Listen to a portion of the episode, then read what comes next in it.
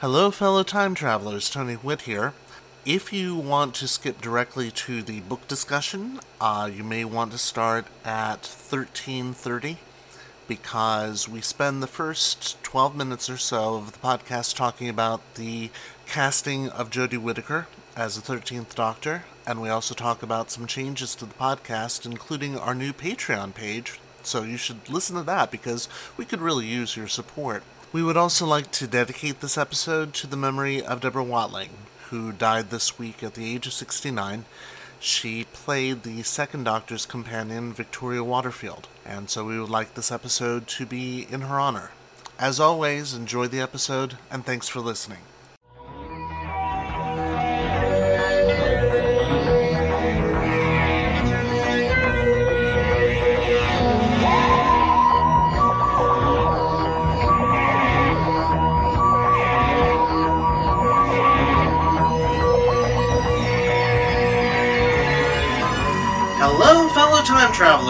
Welcome back to the Doctor Who Target Book Club, the podcast in which we undertake the Scheherazadian task of discussing, in story order, all of the Doctor Who novelizations. I know Scheherazadian doesn't actually mean big, but what the hell? Uh, It is for tonight. It's a lot of letters and it's kind of hard to say. So Exactly. There you go. Exactly. My name is Tony Witt, and today we have an equally big three person discussion panel, including our so called expert who's been a Who fan since 1979. That would be me. There's also our intermediate level casual fan who's seen several episodes but has not previously read any of the books until this podcast, and this time it's none other than the worthy Dalton Hughes. Hello, Dalton. Hello. Hello. I'm back. He's It's back. me. He's Hi. back, and it's about Hi. time. and finally, we have our novice fan, one who has seen little to none of the original series and has not previously read any of the books. And this time around, we have the welcome return of the wonderful and glamorous, the wonderful and glamorous, damn it, the wonderful and glamorous. I'm so excited she's here. I can't say it. Jenny Ingersoll. Hello, I don't know. Jenny. Hi, I don't know what glammy is, but I like it. Uh, I'm know nothing about anything, and I have opinion about all of it. There you Uh, go. opinion, just singular though. One one opinion. One opinion, I have which makes you wonderful and glammy. Glammy. Glammy. I like, I like it. Glamour. Oh, Lord. Before we get to talking about the book, let's briefly address a few major changes, both for this podcast and the show around which it revolves. The bad news is that I have decided to suspend the book giveaways for a number of reasons. One, I found that we were basically bribing people to listen to the show, even though they were likely listening already. I mean, was it working? No, well, it did a couple times, but we were trying to get them to comment, and the ones that were going to comment anyway did, and they were the ones most likely to watch, uh, listen to the show anyway. Okay. The problem is we were bribing them with stuff that they already Okay. had. Okay. I see. The last two people I tried to give free Target books to already had them, Hmm. and said, please give them to whoever is next on the list. I was like, but there isn't anyone next on the list. You were the only person to comment in the last two weeks. So I decided, okay, that's probably not good. Ah, and of course, most of the people committed enough to listening to our show and commenting on our pages are doing so already, so there we are. The good news is that the giveaways aren't going away entirely. They will now be a part of our new Patreon page. Hoo-hoo. Ooh. While I admit that I love doing this show, it's also been kind of difficult doing it out of pocket for the last six months on my own, and it would be great to have some help shouldering the burden.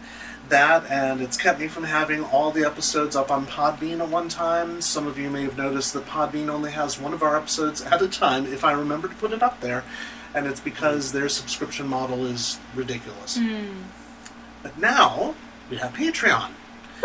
And it is at, deep breath, patreon.com forward slash DW Target BC. That's DW Target BC. And depending on the amount you give each month, you'll receive a randomly chosen BBC book, not a Target book, since we know that you all have those, as a gift for supporting us, just to say thank you for being willing to stay, help us stay on the virtual air. And please check out the page when you can.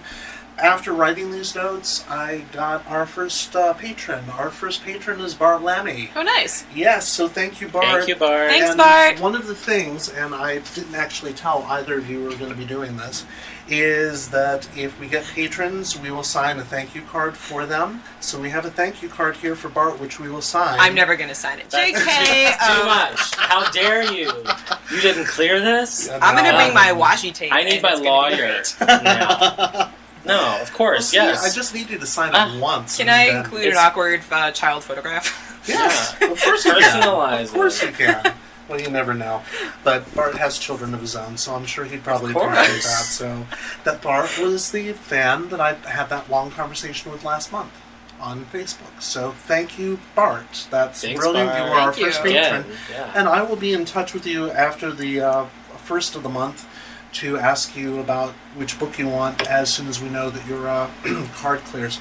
All right, the other bit of good news. I'm serious. Patreon doesn't actually build them until It's the not first your of month. fault. But, yeah. No responsibility. for No, that. no, not at all. So thank you, Bart. Hopefully you will be followed by many patron patrons or Patreons. What do we call them? Everyone them? be so patriotic. Patreon. Oh. we have strawberries here. I'm about to wing one across the table at Dalton Hughes. And there it goes. Clang. It's I'll put a comical sound effect in there in a minute. The other bit of good news this week is the announcement that Jodie Whittaker, no relation to today's author David Whitaker that I know of, will be the first woman to play Doctor Who in the series history. Before we turn to today's book, which I know will generate a huge amount of discussion Yes. concerning gender Oh, politics, yes. maybe not as much now that Allison is with us tonight. We will miss her dearly, but there, we've still got, you know. We're still you going to talk about it. yeah. Oh yeah. Oh God, are we ever? so, what do we think of the news, Jenny? We're going to start with you, not because of your gender, but because you're a novice fan. Um. Yeah, by rights, I I shouldn't be so interested or excited about this. Uh, but I think because of like the first thing I did when I'm like, oh, Doctor Who's getting a female doctor. That's cool. I didn't even know like that there were who was coming up a new doctor. Oh, I bet everyone online is shitting their pants. And are. immediately took to the internet to try and find like the trolliest places that I could, which I didn't have to look that hard. It was just a Doctor Who's Facebook page and the comments on on the announcements, and then I just started looking at reactions because I was really interested to see. Um, I mean, I of course I knew people were going to react favorably, but I was interested to see the criticisms um, as well. And I, you saw some of these. I I put them. I don't know. Oh, yes. Facebook friends? I don't think so yet. We'll rectify that later. Yes, of Um, course. yes, yes, I yes. I like started kind of compiling them and putting them on, and there were, you know, of course, the Garden Variety. I'm never gonna watch your show again. You ruined it. But like more interesting to me, people who are like, oh, who will my son have to look up to now that there's a female doctor? Yeah. I'm like, I, also that same person. Um, also. Like who said the doctor or like any media star was the greatest person to look to up to anyway? I don't know. Right. also I like mean- what have the past 12 doctors been? And like any other you know role models in like sci-fi or anything? I mean I, i'm not like worried about your son. Uh, but you know as as is all things like yeah seems cool i hope that the writers do it justice because i heard that for like i was reading for other characters who maybe were black and or a lesbian i Yeah, don't know Bill. exactly okay Her name Yeah. is Bill. Okay, ah, see, her name. Okay, see that that was confusing. Yeah. That like apparently it was very heavy-handed and just like, hi, by the way, I'm black and gay, and Yeah, it was it not very couple organic. So what this this is just something I just thought about. Hmm. Um, this this brings up like trans politics in a way as well. Oh yeah. oh yeah, um, which I had never, I hadn't even thought about it. I mean, people are flipping out because it's a woman, but like to think of it from that perspective, Yes. um, like, yeah, people are shitting themselves, Mhm. and it's, it seems like it's like you said, like they're a role model no matter what, no matter what the doctor does, it's still the doctor. The character is still the character. Right. That's Yeah. not going to change. I wonder who the first person. Well, maybe they already have them people to talk about that aspect of it because I think people have been so entrenched in the idea that the Doctor is a dude. But as I was reading, the, it, like he's a shape shifting alien, Yeah. or Yeah. it, it is a shape shifting alien, so there shouldn't be any gender or sex associated with this being It anyway. be. It's an appeal to tradition argument, essentially. It's Yeah. always, it's always been this way. It should always be this way. And it's like, no. No. So then, technically, this well, I guess maybe not technically because they weren't born a gender and then they transitioned to something else. No. So, but it's still interesting to talk about. but about. it's still interesting to talk about Yeah. because a lot of a lot of what is in that kind of gender politics is about appearance Yes. and whether a man looking like a man versus a man looking like a woman or a woman Mhm. looking like a woman or anything in between you know Mhm. it's like yes. that part of it and something that i had spoken to you about a little bit um, was if they tested this idea out with missy on on the show um, which you're you're unaware of what this is jenny but I read um, about it, but I'm like, wait, I don't know who Missy is. Just tell me. no, but fine. no, it, it's you don't have to know all the details. Like again, like, um, but yeah, it, it was a character that was portrayed by men, and then in this last incarnation is portrayed by a woman who was Fabulous. amazing. Hmm. The little bit that I have seen of her is incredible and totally still embodies the character. Hmm. And it, it I, I asked Tony about this. I was like, "Do you feel like they tested this idea with Missy first? Hmm. I mean, she's a villain. She's someone that people care about. She's interesting, but it's like it's not the main character of the show. And I have a better answer for you to that question since you asked it the other day. Um, actually, that was test driven a few seasons earlier. Really? At the end of Capaldi's first season. I think it's the end of Capaldi's first season. But he uh, ends up, spoiler alert, he ends up finding Gallifrey again. Yeah, And when he goes to Gallifrey, the main um, leader of the military force who's trying to capture him, he basically has to shoot him down and sa- says, I'm really sorry. And he shoots him down, knowing full well he's a Time Lord, he's going to regenerate. He's ha- gonna, having to kill this guy, but he realizes uh, it'll get me away from here. The guy regenerates, and he regenerates into a bald black woman yeah. whose first line is, "Oh, I'm so glad I'm a woman this time. All that testosterone was just too much." And It's a line along those lines, and it's and she is awesome, but you can tell that it's the exact same character. So he was hmm. test driving for Missy, that is which amazing. I think it's that same season, yeah, and then we get Missy dropping her bombshell when we finally find out who she is and saying, "Oh." No, it's Missy, short for mistress, because I couldn't go around calling myself the master, could I? And it's brilliant. yeah. She's amazing. Did they really do that? Like Missy short for mistress? Yes. Yes. oh, okay. Yeah. It's ridiculous. It's so cheeky. It's so. It- yeah, it's it's yeah. It's such the character of the show now. Yes, and her delivery is awesome because she's also she also does stand up comedy. I oh. found some of her stand up Oh. routines on YouTube, and since she is a uh, half Mexican, half Scottish woman, she is just hilarious, absolutely hilarious, and I'm sad to see her go because we're seeing her go. But the trade off is Jodie Whittaker. Yeah. Yes, and yes, fans are shitting. I have taken out stock in Depends because I will make a fortune. I need an extra mug for all of the man Uh. tears. Uh, yeah, well, I saw her in Broadchurch, which I really enjoyed. Yes, I just watched And, the first episode the other day. Um, ooh, you're. I don't even know how that was only the first. Like, yeah, we, how you were not binge watching. Um, Yeah. But I liked her there. I thought she was a strong Yeah. role. So she, if- she has presence. again, if the writers don't hobble it, then she should be able to do a good job. She's also in a science fiction movie called, oh, what's it called? Defending the Block, Fighting the Block, something like that. Okay. But yeah, and so I'm going to look that up probably tonight as soon as we're done with uh, all of our discussions about slightly less um, Right. gender friendly Doctor Who writing. So. Back to the original matter at hand. Yes, those of you who are waiting to, for us to get back to the book, you can unclog your ears now. this time, we're returning briefly, oh so briefly, to the 60s for the third and final novel published in that decade to discuss David Whitaker's novelization of his script for the 14th Doctor Who story, The Crusaders. Without further ado, here are some fast facts. Doctor Who and the Crusaders, adapted by David Whitaker from a script that aired from 32765 to 41765, published by Frederick Muller Limited in 1966 and by Target Books in 1973. As of this recording in July of 2017, this title is currently in print in two facsimile editions and is available as an unabridged BBC audiobook, 160 pages. Those are really fast. Yeah. I know, I'm getting better at it, aren't I? Mhm. Yes. so Do you put in some sort of whoosh sound, like to indicate that it's a fast Also, you haven't Just- listened to you haven't listened to your own episodes. I do my Oh own my God. voice, my Yeah, own Okay, voice. we're gonna explain to her what you just heard, gentle fans, because you you haven't seen. Yeah, we use the uh, the theme for the much hated, much maligned 1993 anniversary special Dimensions in Time, which is kind of a techno disco version of the, not disco, it's techno version of the theme, which runs. Oh, well, really, that really sounds fast. fun. It is. I'll- I'll, play it for you after the recording. Or I'll just actually listen to my own shit. It might Um, be a good idea. Heaven knows we, we we need all the lead, uh, listeners we can get. so, um, and I see that Dalton has already started looking at the books, and that's Yeah. fine. Um, This what is- Dalton's looking at is the BBC facsimile edition of the first Target edition. That's what the book looked like when it came out in 1973.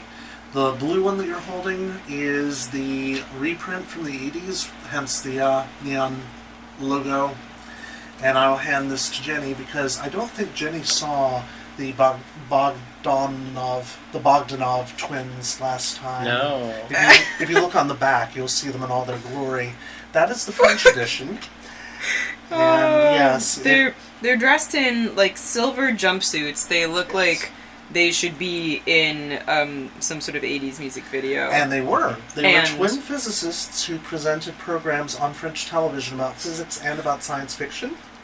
the doctor, And the doctor's doing a face he- palm. yeah, he he's doing He's a like, face oh, palm It's like, oh because fucking god, the Bogdanovs. of course the the title is colored like that one word art from Microsoft Word like 98 um, that's become really popular It like is. from from this I guess yeah this is incredible Yes, and what's more incredible is the Bogdanovs have since become uh, addicted to um, to plastic surgery. oh, Oh, So so, now they look premature. even better. They look even better. Fantastic. And we also have, and I'll hand these to you so you can look at those. We have the Oh. um, Dutch edition, which is basically the same cover art as the 73. And the Kruisvaarders. Yes, it's Cruisevagers. and it has Tom Baker. I'm doing the accent. And it has Tom Baker on the back. Yeah, I remember that last time you had one of these. Yep. Now the sad part is that before Katrina, I owned a copy of the hardback first edition with the um, with the dust jacket and everything. I no longer have it.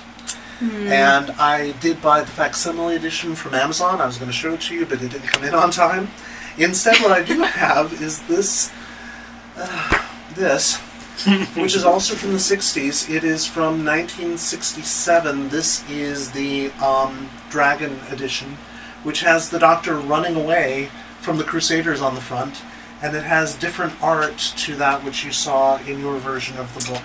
Much worse art, but that is an original. This Yeah. guy's head is is making me laugh there's Tom a, Baker's Tom head. a Baker, disem- oh. He has yeah. that. He has that effect on everybody. The disembodied Tom Baker's head up on the back of this. Uh, what would we say? This was a Dutch Yeah. version. Yeah, I, I have one of those in my uh, my room. that's a charming. disembodied Tom Baker head because of the figure. Aw, you know, this can- book Yeah, belonged to Janet. Cadman. Not anymore. It's Hey, mine thanks, now. Jan. But you can see the cut. The art is kind of oh, worse. Yeah, sorry about the light in here. But the art has been redone, and I think it is inferior to what we get in the Muller editions. Um, let me talk about the history of this. In story order, these first three novels establish an on-again, off-again tradition in Target novels of renaming the original story. The first episode of this t- uh, story on TV was, for instance, called The Lion, but the whole story is called The Crusades. Uh, we've established that the first book was Doctor Who and an Exciting Adventure with the Daleks. That's the whole title. The last one we read was Doctor Who and the Zarbi, as opposed to the Little Planet, so it's these two books that establish the whole thing of Doctor Who and, And. Doctor Who and until the 80s when it became Doctor Who dash something. ah, Yeah, which was kind of strange because it means that before that happened, you got weird titles when they started doing weird titles in the 80s, such as Doctor Who and Warrior's Gate. So, no, that doesn't work. Doesn't work so well. Hmm. Not at all. Not at all. And let's talk about David Whitaker for a little bit before we get into this. As we said in our second episode, The Daleks, David Whitaker was the first script editor for the show hmm. which may be why his grasp on the characters is both so strong and yet so variant from what we've seen so far. Hmm. Because they were all, in fact, Jenny, the two books you read were written long after this was written. okay. Um, so That that's, that helps me out. That helps my understanding. Because I had Yeah. forgotten. I was like, I know. I looked back and I saw what I what we did because I had notes, but I wasn't sure about the years. Yeah. Okay. Those were both in the 80s. This is contemporary with the story. In fact, it was published Okay. within 12 months of it. All right. Um, it's really a shame he fell ill and died before doing his novelization of Enemy of the World, and he also didn't do Power of the Daleks and Evil of the Daleks, but we will be doing those soon because someone else did them, and did them quite well. And as we said before, this is the last of the three novels that Frederick Muller Limited put out in the 60s, and some sources say it came out in September 65. Others say it's 66. I can't find evidence of this anywhere. I also don't know that it went to a second edition, but according to Simon Dane's excellent Doctor Who companion website, hello Simon, um, there's a lovely review of this book, and he says the first three novels mostly sold to libraries, which might be a reason why they were discontinued after a while. They were fairly expensive. Um, people didn't buy them individually until they were remaindered later. And he doesn't specify the publication date, but he mentions a first edition, which does imply there was a second. As for the reason to go with the historical, which may have been another reason the series was discontinued, because you know how much kids love history. I think that might have been it. Danes attributes this to the fact that Whit- Whitaker is novelizing one of his own scripts for once. Because the Dalek book, he would have had to share the royalties with Terry Nation. Here, he gets all the money himself. So, yeah.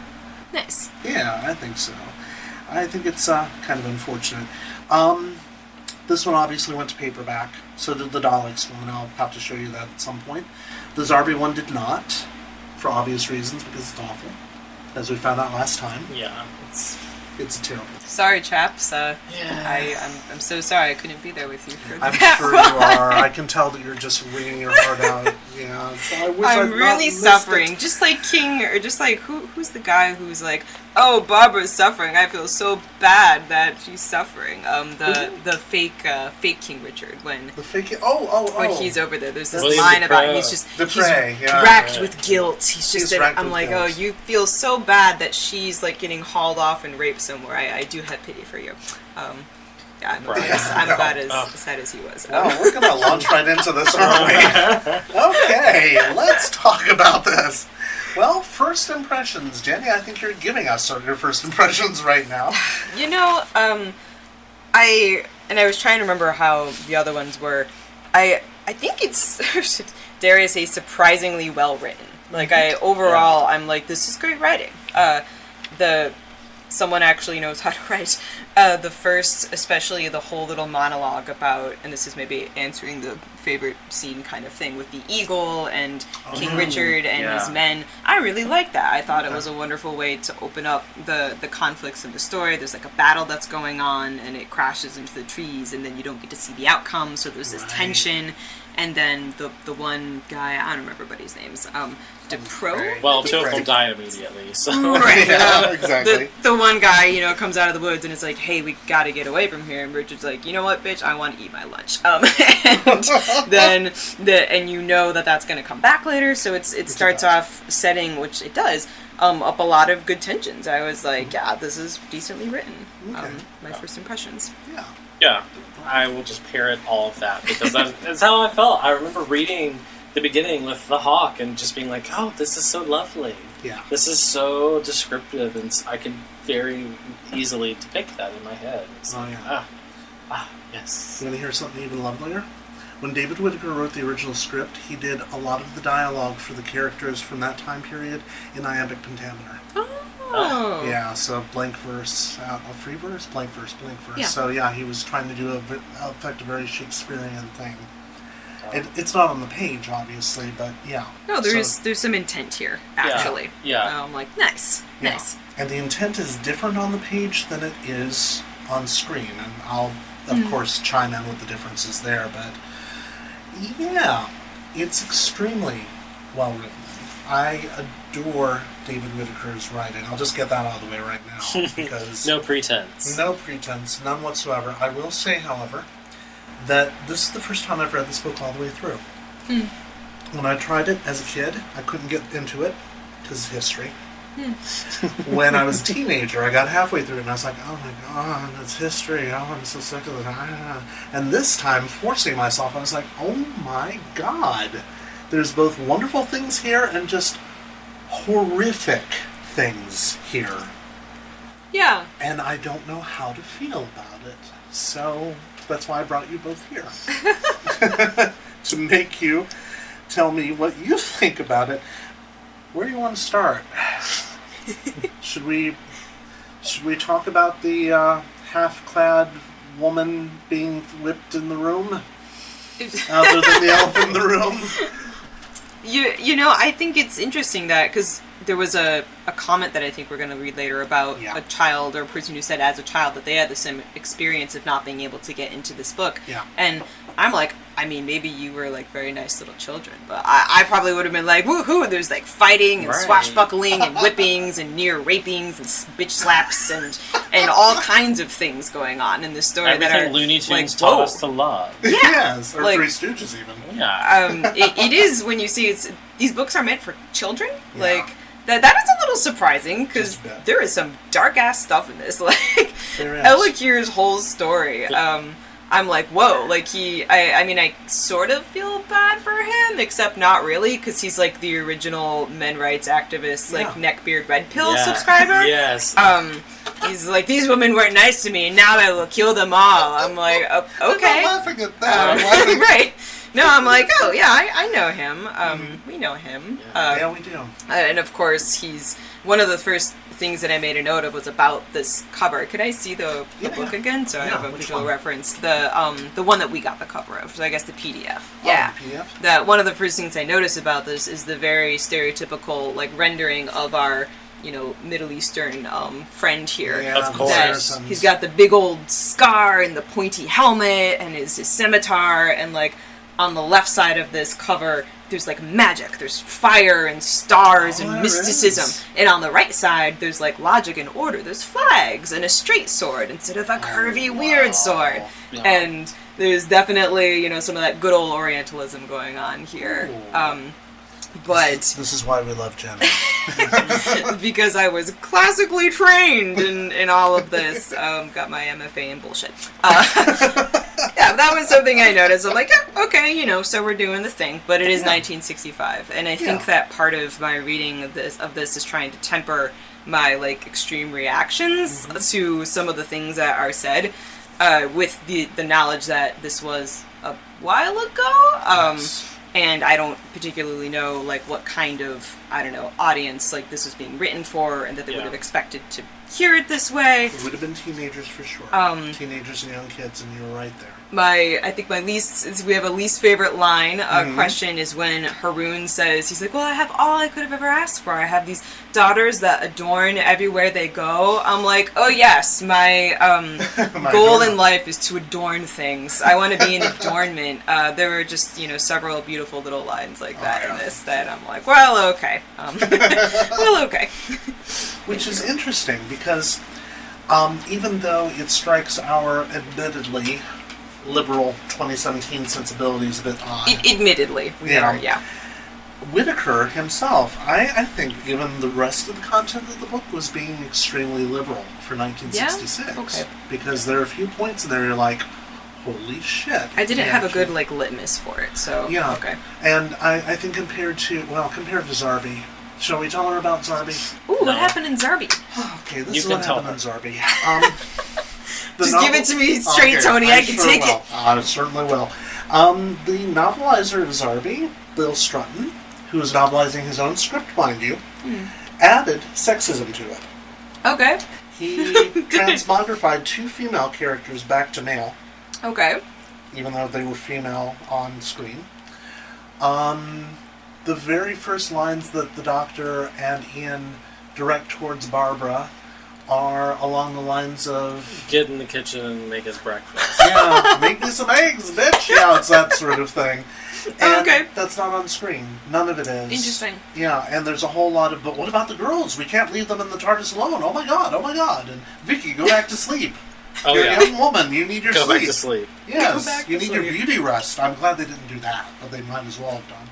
But yeah, there's a lot of sexism in it. And it's like, okay, that's a product of the time. Yeah, see, I'm curious if that wasn't in the show, then did they just think like, oh, our readers are going to be like super nerdy dudes, so we need to have more sexism, like more things to put in there to make them feel superior. Like I, I'm just looking for a reason why that was added. I'm not sure the concept of nerd really existed in 1966 the same way it does now. Hmm. I mean, you wouldn't have thought of Doctor Who fans necessarily as a fandom. At Okay, that okay, point, because okay. Daleks were, you know, popular all over Britain. Oh, They actually called it Dalek Mania for about a year. Oh. Daleks were everything and Interesting. everywhere. Um, people may not have known Doctor Who, but they sure as hell knew the Daleks. Hmm. And there were, there's even a political cartoon from I think it's 1964 depicting Charles de Gaulle as a Dalek. Yeah, Wait, are Daleks not attached to Doctor Who? no, they are. Oh, okay. They are. They are. But people would have recognized a Dalek even even if they hadn't watched a single episode of Doctor Who, because hmm, up to Okay. this point they've only they've only appeared on screen twice. Hmm. Yeah. And the first movie would have come out. What did I say last time? August of 1965. Yeah, the first movie Okay. with Peter Cushing as the Doctor, which I'll have to show you at some point. Why not? Yeah, it, it's fun. It's fun. But the sexism, yeah. Here, Then it sounds better. a little This, bit. yeah. A little bit. Especially with the other things that Whitaker is doing in this that would have been. I can I don't even know enough about British culture in the 60s at the time to know whether or not his views would have been considered controversial. Hmm. But there are some things here that certainly would have set people in the American South throwing this on the pyre. Sure. Yeah, this Still to this day. Yeah, Yeah. li- today as well. Oh yeah. god, yeah. Well, for different reasons, I think. Um, basically, the Islamophobia. I was thinking more along the fact that he's got, you know, the when it first happened, I was like, oh my stars, it's a Negro. there were ne- Negroes in the book, and they're called that, by the way, readers. I'm not being racist. That's how Whitaker refers to them. It was perfectly fine in 65 and 66. Um, There, there's also a, a negress. A Negress. Um, a which- charming Negress. Part of the we're. Star Trek. Yes. I, I really, when you stop and visualize this, it becomes especially precious. Uh, I'll read.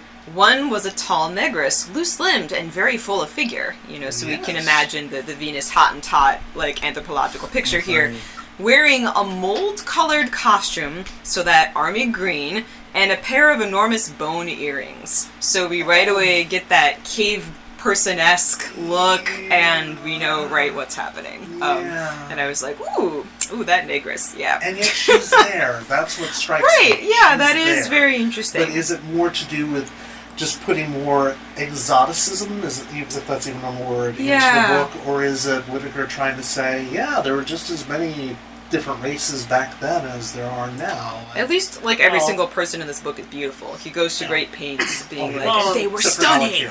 Yeah, no. And the harem being trophies. Yeah. Having having this rarity Hmm. as a trophy that's yours. Having one of each.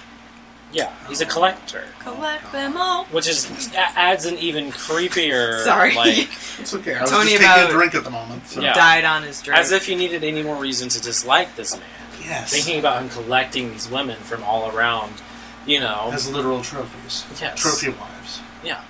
Yeah. Oh, I- God. That's Where- worse. Where is the place? Because I, I have a copy of uh, your My extensive notes. notes that you you were saying that El Akir got like fleshed out kind of deeply, or let, but that also we know he's evil now. On page Um, five of the notes, I think. Oh yeah, make no mistake. This is on page six, beginning of chapter four. Oh, there it is. Yeah. Uh, I wish. Yeah, I want. I wonder what page this is on because I was like, dude, they they've told us to hate this guy so hard.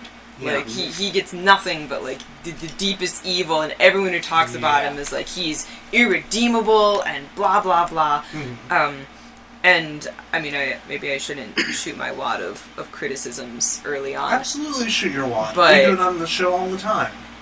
Mm, um, Because we're always making Dicks jokes. Mm. But Terrance Dicks is. Uh, we won't have dicks for a while.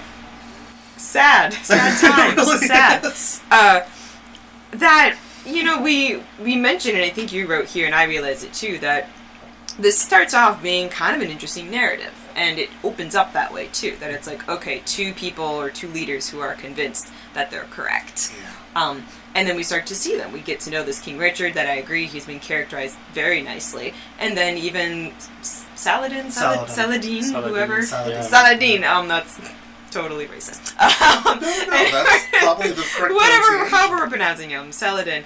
Uh, he's also really interesting too. I Yeah. think I wrote him down for my favorite character because I was like, oh, this person is unexpectedly novel. Um, Yeah. He didn't fall into the El Akir trope. He's not like vicious. He's thoughtful and kind to Barbara at least. Um, but then we lose that, and the story becomes just about rescue Barbara. Yeah. Gar- the, the broad is in the trouble. knight in shining Her armor. her Yeah. honor is at stake. It's always the same old trope, and now we gotta have her be rescued. Uh, Yeah. and I, I thought that was unfortunate because I Mhm. was really actually interested in this other narrative so much more. And we never get closure on that earlier narrative either. No. I mean, granted, if you know anything about the Crusades, which I'm like, I don't know anything about this. Um, Right. We maybe you would have known that he doesn't, Richard doesn't try and take the city, or No, I guess that that's what happens. But I still was like, why? I don't know why they took a perfectly good and interesting narrative and just made it really boring. I have theories about that. Hmm. I have lots of theories about it, in fact. Um, Dalton, what do you think about that? About them changing the story, Or or about going away from the historical story because you've, well, both of you actually have read um, Marco Polo.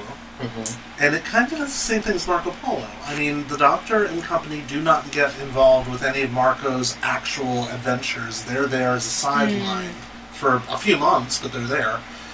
Um, and Dalton, you've read the Aztecs, and you know what happens there. I feel like with this one, they since Barbara is kidnapped and, and taken away, they have to kind of uh, interfere in history. Right. Um, but even at the end of the book, they they kind of cover it up and say, "Well, this happened, but it only happened to us. So if we don't tell anybody else, then did it happen?" Yeah. And there's even an excuse for Ian not being mentioned. Yeah. So, it's the Dargots. Yeah. uh, because really everything that happens only has to do with the, the four people from the TARDIS. Mhm. They get kind of caught up in what's happening in the real world, as it were. Yeah. But um, yeah, all the decisions that are made, um, you know, knighting Ian and allowing him to go see Saladin, and then Saladin allowing him to go to El Akir. Probably El Akir getting killed is the only thing that really affected the larger world. Um, right. Since he was like a, a powerful um, controller in the army. Yeah, and maybe not even there. Yeah. Because Saladin doesn't much care care for El Akir either. Right. No. Right. And who's to say that Saladin just wouldn't absolve his troops anyway? And just, Yeah. okay, I control you now as well. Yeah. Although Um, he cares enough initially to not personally do anything about Barbara. He's Yeah. like, it's only a woman, and he's a valuable oh, part yeah. of my army. Yeah. Yes. Oh, yes. Oh. I That's told the what second- says on that. That's the second time in this story that someone said it's only a woman. There were two lines. Yes. Yeah. The first one was Richard's, wasn't Yeah. it? yeah. It's it, it's interesting to feel like like they are very honorable and very like good characters, but at the same time, the, the flip side of that is the extreme like misogyny going on in there. And I didn't mean to drag it back to that, but that No, there I is wish some you would, though. unevenness going on into how valuable El Akir is to Saladin. Right, and if we think about it in terms of 12th century gender politics, uh, Oh well, then I mean, yeah, all Who bets are knows? off, Yeah, right? yeah, I mean, exactly. they happen to, I mean, the audience in the 60s, some of them are going to say, hey now, and some of them are going to say, well, yeah, of course. Hmm. And that's the, one of the big problems with that. Yeah. It's striking us that badly because we're not used to that perspective at all. We really don't like that perspective. I think early on, I, and you're gonna laugh at me, but there was some point. Oh yeah, where like Richard had gotten hurt, and someone was like, "Oh, there was a physician in there, um, cleansing his wounds," and I was like, "How- "Wound care in the 1100s? What does that look like?" Because peaches. I really wasn't sure that there would be such a thing. I mean, this is way before Pasteur and like Lister and Just like you know all of that, and probably just like cleaning with water and Mhm. Keeping just it. just Yeah. in case anybody gives a shit. Right. you either had it cauterized, Yeah. or there was was some discussion I found about sealing it with fat, which Yes. is actually not that bad of an idea because that would be a completely anaerobic substance and there would be no bacteria in there. But not of like water. There was no ointments or salves, which later on gets seductively rubbed onto Barbara by the other women. Oh, yeah. Um, you know, which we can all imagine and have be titillated, a really weird fetishized kind of moment. Um, Maybe you but would. this No. doesn't. I mean, sure. Um, if I would, somebody would. Uh, Not you. I mean the, the listeners. it. All that is to say that pr- I, I started then taking a lot of the historical accuracy with a grain of salt because I'm That's like, well, I mean, you know, clearly they weren't like doing like the deep research on any of this. so I think Whitaker probably would have done as much research as he felt he needed to, but he, I ha- we also have to bear in mind the research in 1965 was sure. both much more rigorous and much more difficult than it would be now. um, he does get point. he does get some details wrong. I always forget they didn't have Google back then. No, nor did they have Wikipedia. They just had regular encyclopedias. But just to give you some sense, this story takes place, according to the doctor, either in 1190 or 1192. And Richard is going to be dead by 1199. On my hmm. birthday, in fact. He'll be dead on April 6th, 1199. Some lucky old boy. I know. Hmm. And although it's not been mentioned yet, this is the third crusade, and the doctor will say later on he was not successful in taking Jerusalem. So this entire venture is going to come to nothing. Hmm. And on top of it all, his depiction of Joan of Sicily is just odd. Because here she's Joanna, she's not Joan of Sicily. He goes to great trouble to get Richard right uh, uh, in his personality somewhat, but he presents her almost like a girl who has no experience of men. By 1192, she was 27, and she was already a widow. And he doesn't even he does mention she's the ex-queen of Sicily, but yeah, she also is going to be dead by 1199. So these are yeah, these are people that are not anything like their 60s equivalents. Um, I may have to play you both uh, a clip of Joanna because it's uh. Did, have either of you ever seen the show Upstairs Downstairs? Mm-mm. No. No. Okay, I'm wondering where you might know her from because I know Allison would have known for sure who I was talking about. Jean Marsh plays Joanna.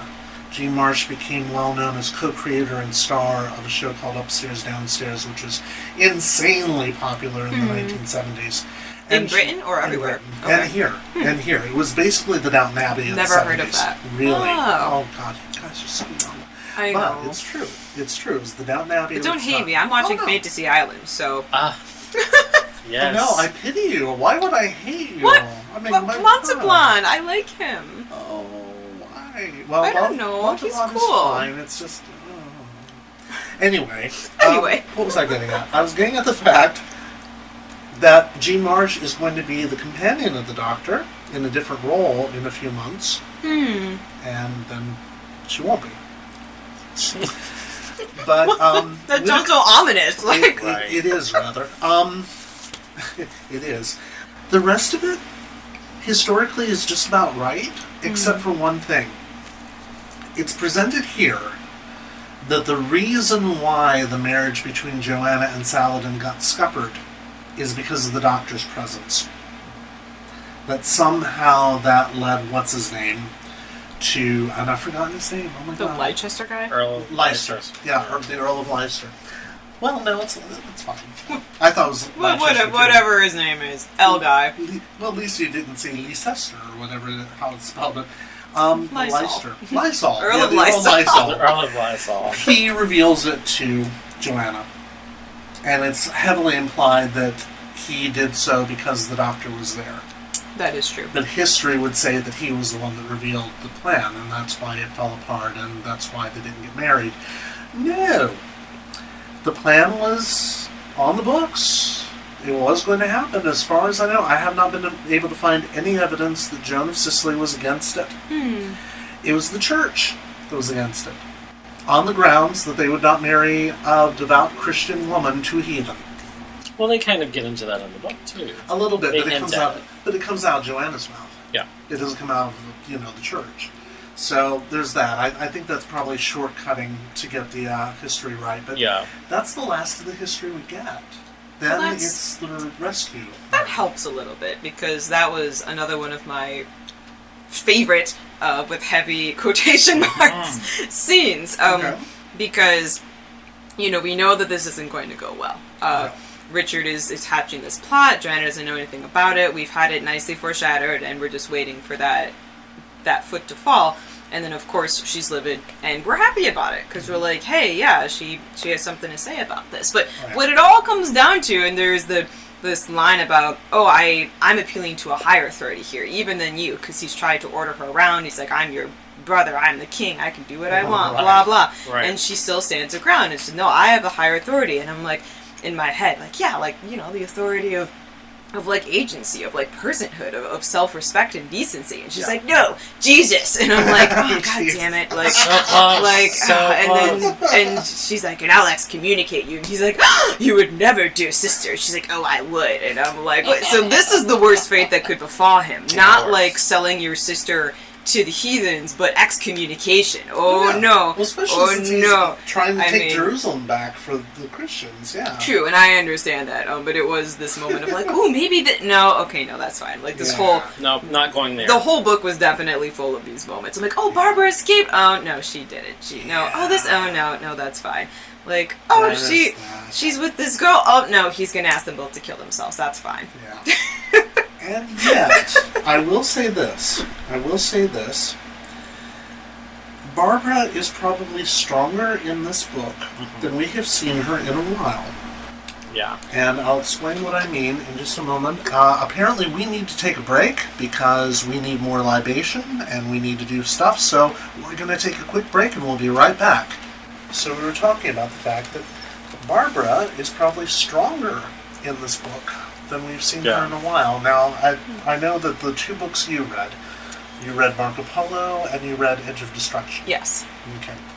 Did I get that the wrong way around? Edge of Destruction, Marco Polo. And I went back and thought about it, and I was like, oh, the Lucarotti. I liked his writing as well. Um, Okay.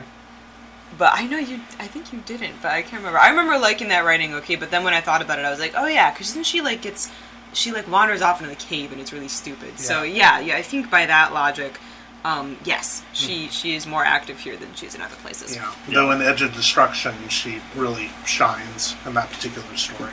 Yeah. I think that's probably still one of the best Barbara stories. That and the other Lucarotti story, The Aztecs, Yeah. where she's uh, briefly, um, since you haven't listened to that episode, young lady, in The Aztecs, Barbara is, is mistaken as the uh, reincarnation of an Aztec priest. Oh, nice. And she decides, you know, I'm a history teacher. I know what happens to these people because of human sacrifice.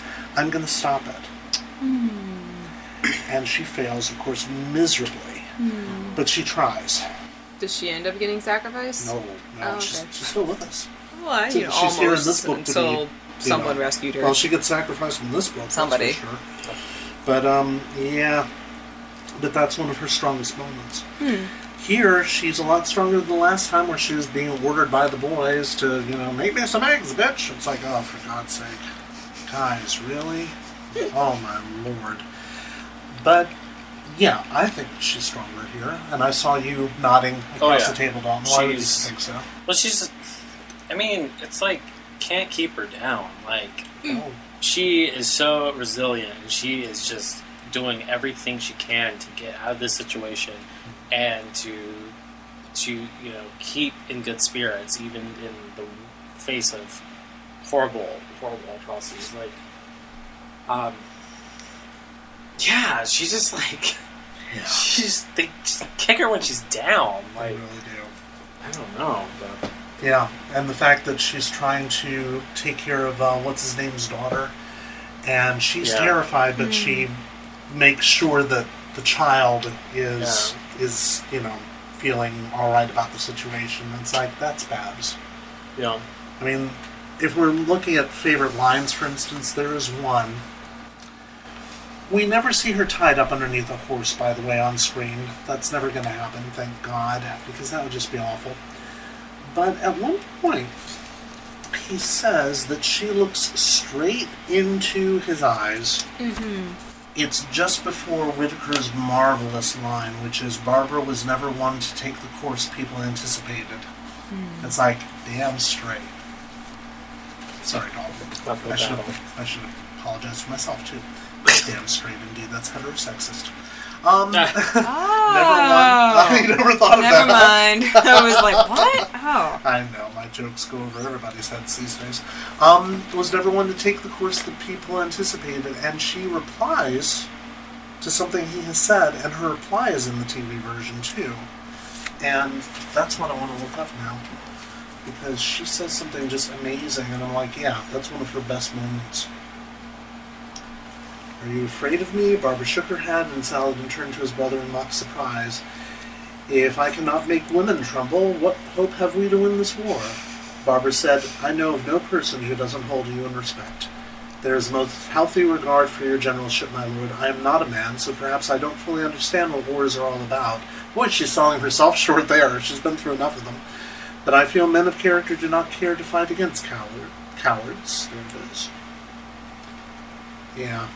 So basically, And I don't believe that she was actually being serious in that line. I think she was No. trying to sell herself as, you know, yeah. the well, I don't know about war and men, but I do know about this. Let me flatter you a little bit, and Play it hopefully you'll let me go. Right, the test. That's it. When Saladin tests her, and he says something about what uh, El Akir said something about. This woman can be made to entertain you. I can have her dance on hot coals, run through a passage made of sharp-tipped swords, or any of a hundred ways in my mind, all for your amusement. Saladin thought for a second or two, and then looked at Barbara gravely. What do you say to this? Barbara knew she was t- being tested as a person. I love that Mhm. and was determined not to hurry her reply. She also knew that Saladin would be disappointed if she begged for mercy, although she felt he probably expected it. Barbara was never one to take the course people anticipated.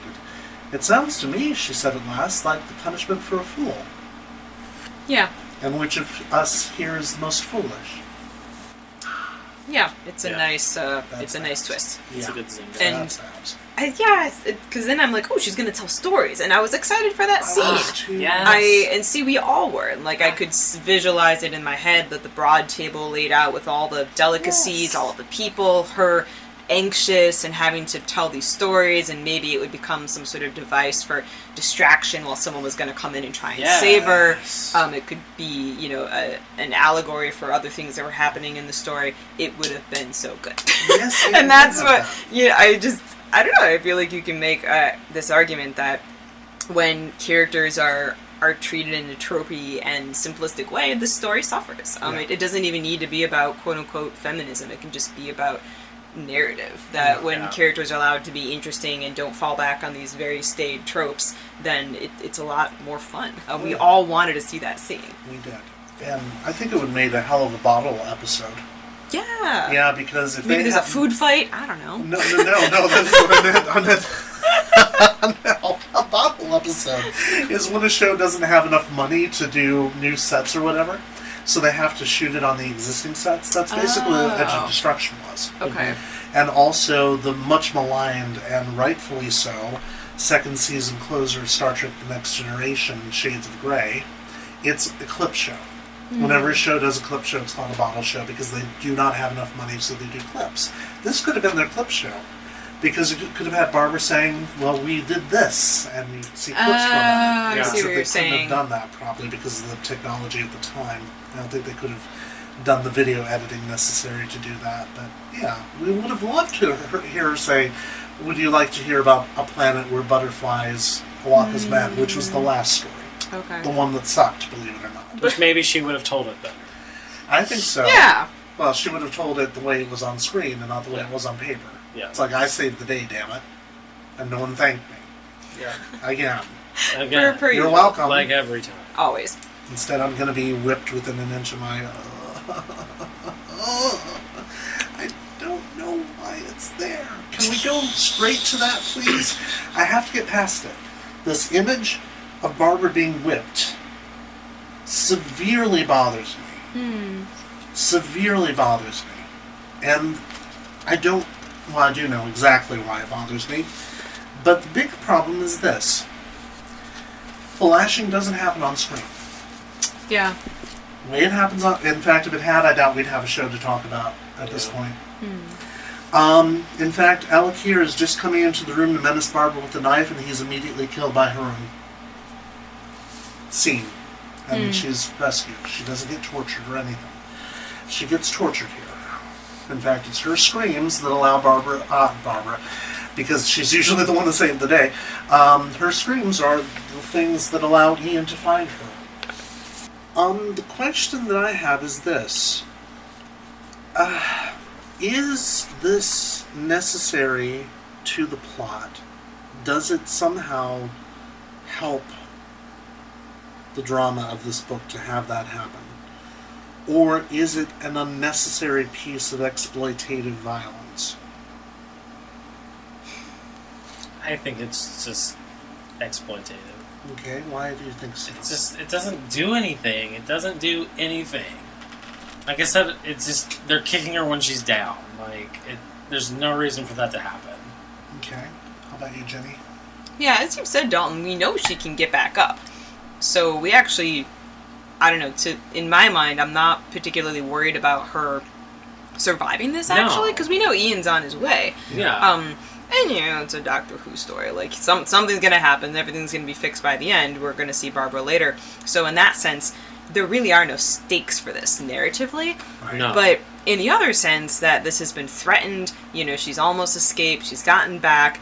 Um, we know, or we've been told, told specifically again and again, what a bad dude this El Akir guy is, and it in in the same way that I've been uh, criticizing the narrative before, I actually think that this is the narrative.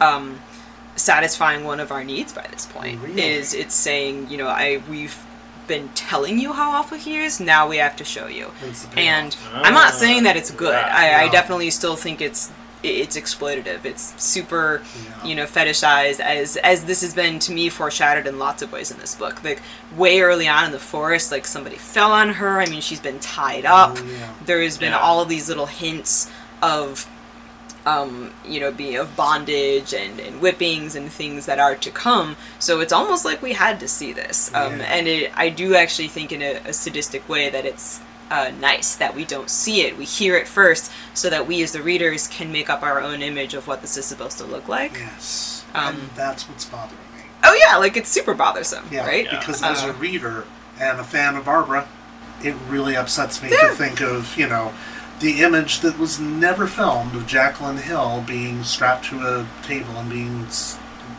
hit with a cat of nine tails or whatever it was called in 12th century Palestine. As a writer, it's narratively satisfying to have that rounded out, to have stakes in a Doctor Who story for once hmm. especially when we know, and we got to talk about that prologue because we haven't talked about it yet. Hmm, hmm. Especially since we know that they will not affect history and cannot affect history. These are fixed points in time. Nothing's going to change. They weren't able to stop human sacrifice with the Aztecs. They went to revolutionary France. Nothing changed there either. Nope. Robespierre still got shot in the jaw. Bloodily on page. yeah. Yeah, nice. it's pretty gruesome. It was pretty damn gruesome. Um, and that one was written in the 80s. But this is gruesome even for the 80s. This is like hardcore shit. It kind of is. Yeah, and I was impressed. she, yeah, it, it that's the, just the thing. It is impressive, and you're like, oh my god. And they talk about her having her back bleeding and having mm-hmm. difficulty lying back, and she's going to have scars from this, literal scars, probably also psychological scars. Well, as she should. Yeah, exactly. Of course, the next story, it's never going to be mentioned again. No, of course not. Because, of course, the re- the writers don't read each other's books, Yeah. generally. Even if I feel like it's unnecessary, I feel like it definitely fits in with the time. Like we're saying, like they would have treated women this way at the time. Yeah. Hmm. They would have hung her under a horse. They would have dragged her through the street. They would have done all of this stuff to her. So it's like, And I think that's the other thing too. Is like the one thing that we actually can't talk about in 1965 is the the rape that's happening here all the Yeah. time. I mean, this is the the whole thing that's really occurring, right? Yeah. But that's something that they they really can't do, so they have to do the next best thing, which is like this, you know, And maybe that's it, too. violence. Since it's a stand-in for rape, I'm reacting to it that way. Yeah. Um, and Yeah. you know, even the the whole thing about the the one daughter being like sold into this. Oh, um, God, and we don't there there was some some really really vague reference about like her her hardships or something and it was like yeah well there we don't see any of it but that Well, we certainly what would have been a part of it Yeah, Uh, we know exactly what those hardships would have been, and the fact that she is bearing this so beautifully. In chapter seven, that where the lashing happens, before it happens, they talk about that damn tree. Mhm. Oh the, yeah. the line on screen is not as good as the line in the book, where she says, "The tree is no more than heartbreak." And it's there's something gorgeous about that line, and truly horrifying about the situation it describes, because it is emotional, psychological torture that he is putting these girls through, as well as the the rapes. You might as well call it what it is. And I actually found myself tearing up a little bit at that line. I was like, "Fuck!" And they're going to do this to Barbara because I knew it was coming. I'd read. I was like, "Oh yeah, I better brace myself for this. It's going to happen." yeah i like that tree uh, that again it's like a moment of us being shown how awful this is like this guy is so sadistic Yeah. that he made like a tree of hope outside like you you can look Yeah. at this but you'll never be able to get down from it Yeah. And then I think it is very satisfying when Ian uses it to climb up. Yeah. Um, I think he does, or was it He does, I can't. Okay. He does. Um, which well, of course probably. kind of. Yeah. we we knew everybody'd been on that tree. Um, no, Yeah. that we knew it would have to happen. So cool. Something we were talking about earlier too was the scene where he was discussing the other prisoner, and he says he wanted to leave him uh, a cask of salt water to drink. Oh yeah, That's yeah. very much on that same Yeah. sadistic level Yeah. of like, here's some water. If you drink it, you'll start hallucinating and dehydrate and go fucking insane. Yeah. But it's there if you want it. Yeah. You can drink it. Mhm. It's not going to do you any good. Yeah. It's that same level of sa- sadism. The tree, it's like, here's your escape route, but you can't use it. Yeah. If you try to go down there, the guards are going to grab you immediately. Mm-hmm. But there Yeah. you go. If you want to do it, and do it. Yeah, I guess now that we're talking about it, like that that is special. Um, Yeah. you know, I guess it always makes me sad when there's an evil character that's irredeemably evil, but at least this, this guy is creatively evil. Yeah. Yeah, at least he's- it's it's not just regular evil. Right. But- It's, it's a whole new level. Um, well, even the chaotic good character, um, the um, the thief. I can't remember his name now, but he was Ibrahim. Yeah, Ibrahim. Ibrahim and Yeah. something. is Ah, the scene with the ants. yes, yes, which is on screen. That's actually on screen. They actually That did that. is- The episode doesn't exist anymore, unfortunately. But yeah, that that happened. They filmed that. Um, and the character, the actor who plays Ibrahim was actually the fiddler in Fiddler on the Roof, the original movie, which just strikes me as hilarious because you got this really great kind of comic actor, and it was a much smaller part on screen. All that fun stuff with Ian and Ibrahim doesn't happen on screen. A lot of it Hmm. because I've got. Oh, I forgot to bring it out. I've got the script book. Oh. Yeah, so yeah, there we are. Damn, how, how could I be so remiss? That's terrible. I'm I'll put it on the Facebook s- page. I'm impressed by all the stuff that you have. Like you have these Mhm. pile of books. You say you have this. Like oh, it's, it's you quite haven't, an, you haven't seen anything. it's yeah. quite incredible. Wait till I take you to the bedroom because that's where my Doctor Who collection is. Literally, that's where. It is. Yeah, not being creepy. I really am not. I'm not. That's where I keep all the Doctor Who stuff. And It's. yes. I mean, that could still be like a Doctor Who sex dungeon. I don't know what that would even well, look like. it has been known. Anyway. Um, even that, the ants. Yeah, there's just it's a very brutal period, and Oh, Whitaker yeah. does not shy away from it. He also doesn't shy away from the beauty of it. There's some gorgeous moments here, and Mm-hmm. luckily, it's a pro stylist like David Whitaker doing it, and not some hack like. Well, Just say it. I, I, I cannot mention his name at this point, but that's just it. I can't really call Dicks a hack because he's not a hack all the time. He's just a hack when he feels like being a hack. Sometimes He likes to phone it in. Yeah. He likes to be lazy. he does, and if he had novelized this, he probably would have phoned it in. Hmm. Luckily, we get Whitaker who decides, you know, there's all this stuff that I couldn't do on screen. I want to tell the story I wanted to tell. And I want to tell everybody that I think Ian and Barbara Oh are a God, we haven't even talked about this yet. We need to. Ah, So why don't you start us? I hate it. I hate it. I hate it. I hate it. Do you really? Yes. I thought you were an- a Barbara Ian shipper. No, I don't think it makes sense. I understand them as friends. Like they're friends. They work in the same school. They see each other in the teachers' lounge. Like they're friends. I like that that's Which your is very- perspective about it. It's a it. very non-sexy place. You have to admit. And like, Uh, sure. I mean, I could see them having something maybe, but like everything that they've been through together has not been sexy. It hasn't been like hmm. oh, dates. It hasn't been going to see a movie. It hasn't No. been anything to like get to know you. They've been put through so much shit. Their life has been threatened basically every single time they've landed anywhere. That's not getting to know you time. That's not sexy time. That's not. I want They to. could be. You know, don't River they say Shaw was that conceived on the TARDIS. That's true. But people who are in like traumatic situations will end up pretending that they're feeling like they love each other because of some psychological like effect? God, so it's Stockholm syndrome. Yeah, Yeah. like that. Well, Um, maybe. I mean, I could see them. I could see like them getting close. I could see them caring about each other. But as far as it being romantic, as far as it being something that was them like shacking up on the TARDIS, like I don't see it. I don't see it. Okay. How about you? I mean, it didn't bother me, but then again, I don't have that context or seemingly the same investment that Yeah. you have. I'm like, well, this book is full of tropes anyway. Of course, Right. we Yeah. have this guy, and like, I, like I want to reiterate, everyone is just fucking beautiful in this. Like Yeah. that that beginning prologue, it's like Ian's tan body was glistening with dew, and Barbara It- had a subtler change, but she was just incredible. And her Yeah. hair was whipping in the wind. It's like Barbara's hair never whipped in the wind. It Yeah. was a bouffant. No. the pic, I was gonna say the pictures make it look very Yeah, like it's a short. Yeah, um, she always has just like a headband.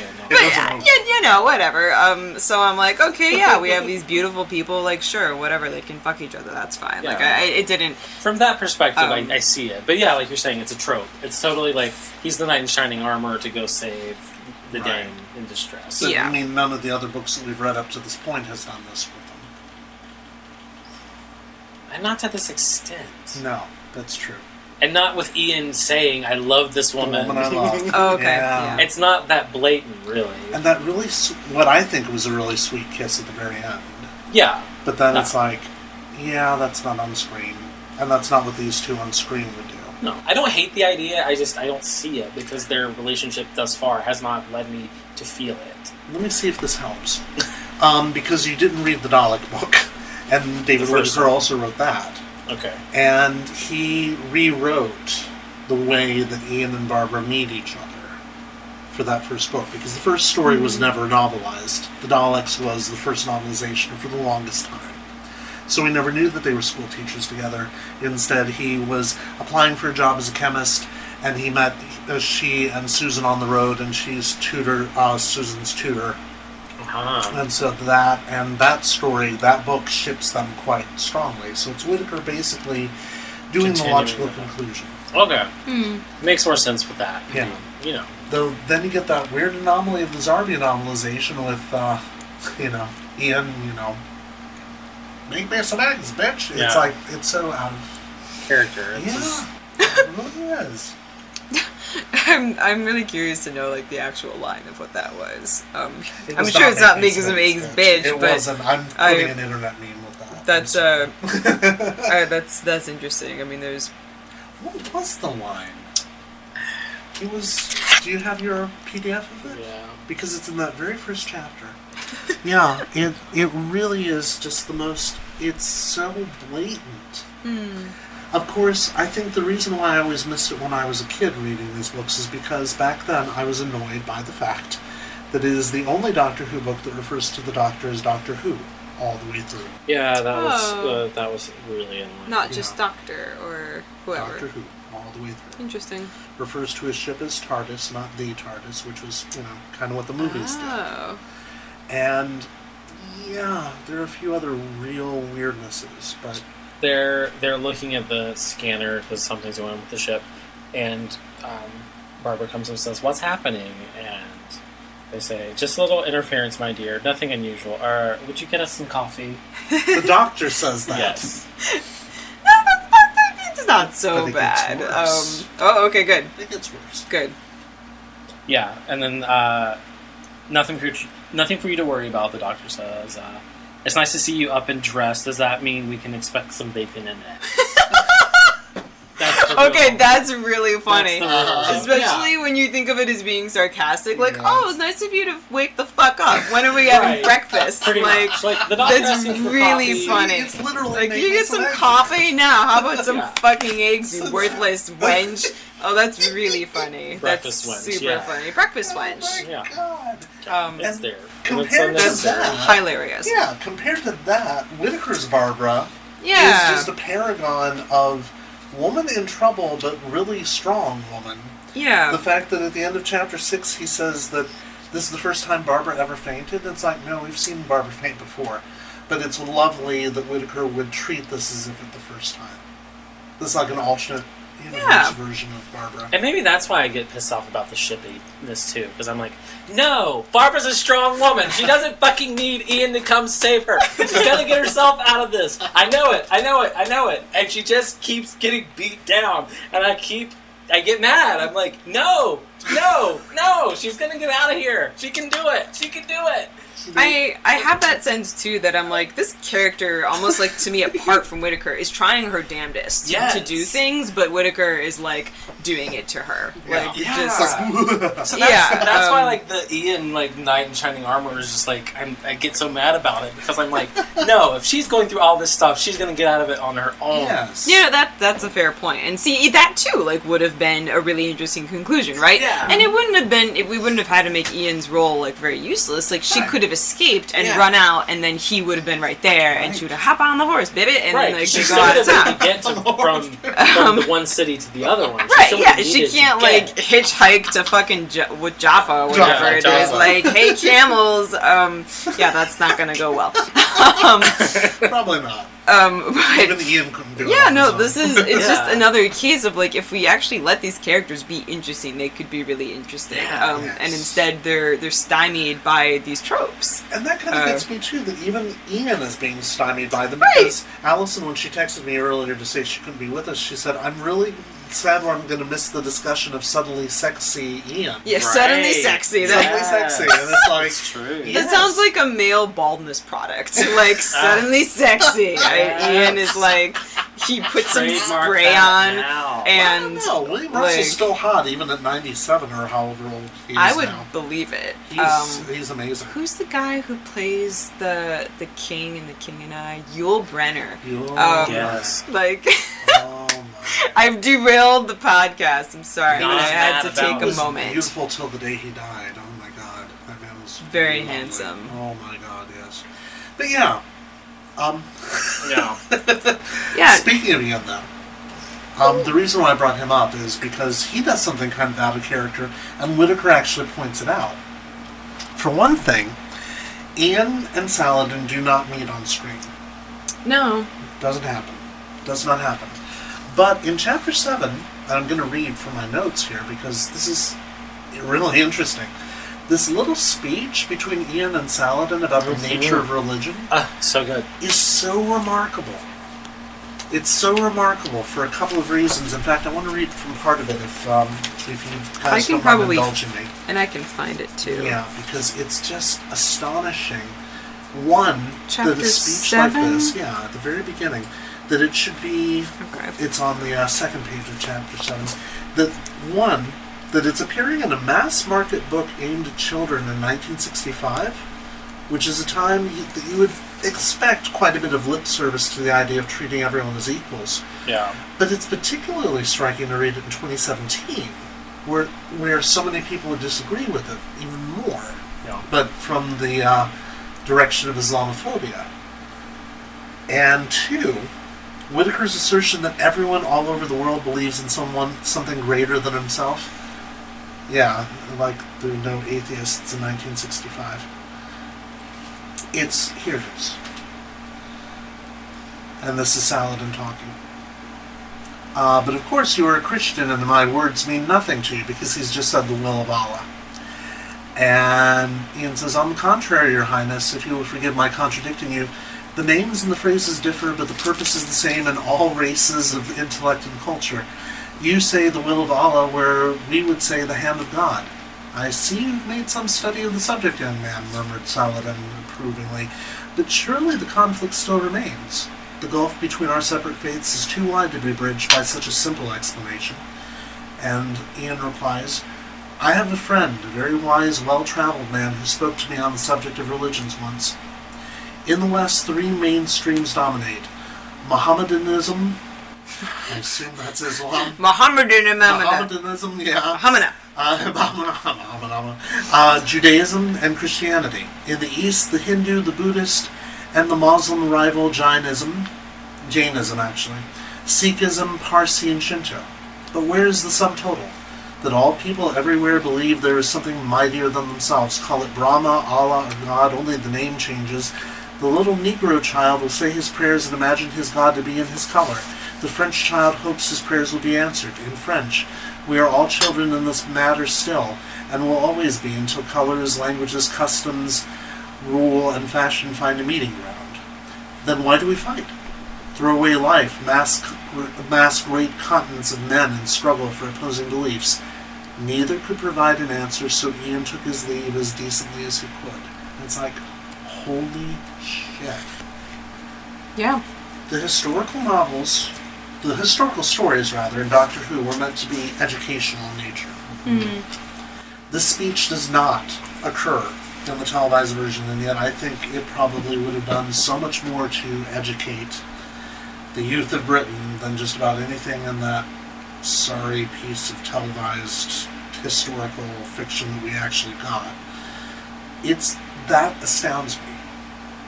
And I think that speech probably makes me forgive Whitaker any number of lashings or rapings or, you know, fix me some eggs, bitch, that sort of Yeah, I mean it's the classic dilemma, right? Things that are old are embarrassing because they have uh, are are old kind of foibles and Yeah. things. Um, but no, yeah, nothing is stopping this from being well written and having a lot of nice things as well. So you sort of take them together. I like I always watch um, Holiday Inn every Christmas Oh, with you know um, Bing and and Fred Astaire Yeah. and it's got that unfortunate blackface scene.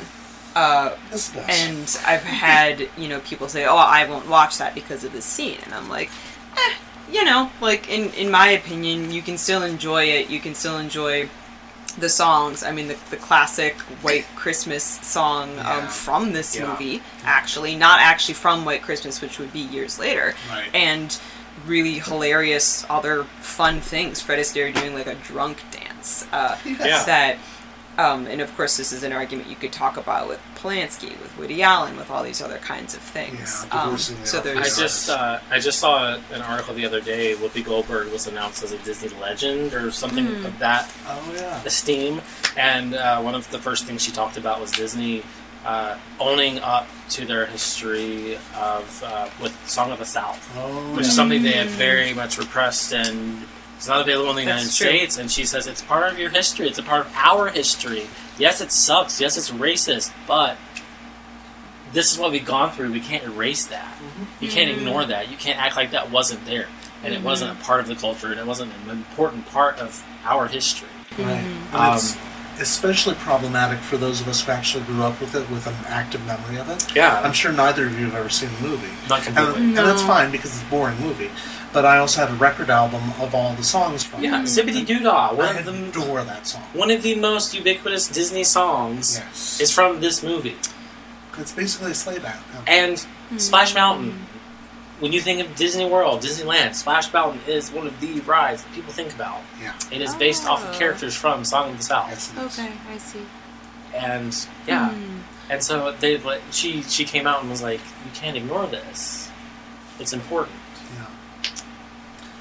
Yeah. Which is why seeing that that speech Yeah. in this book is like it's both heartening but also Yeah. you get those little bits and you're like, oh gosh, it had to be in this story. Right. And yet it's arguing against Islamophobia and it's arguing against religious intolerance, but it's not Yeah. doing a damn thing for gender relations at all. things move slowly, right? Right. It's, it's small moves that we can have this great speech, but we're still going to treat El Akir like the stereotypical villain. We're still going to have Ibrahim, who's the stereotypical wily Arab. Oh, he's so wily. Yeah. Um, you know, that we, we can't have it all. I mean, I guess it is 1965.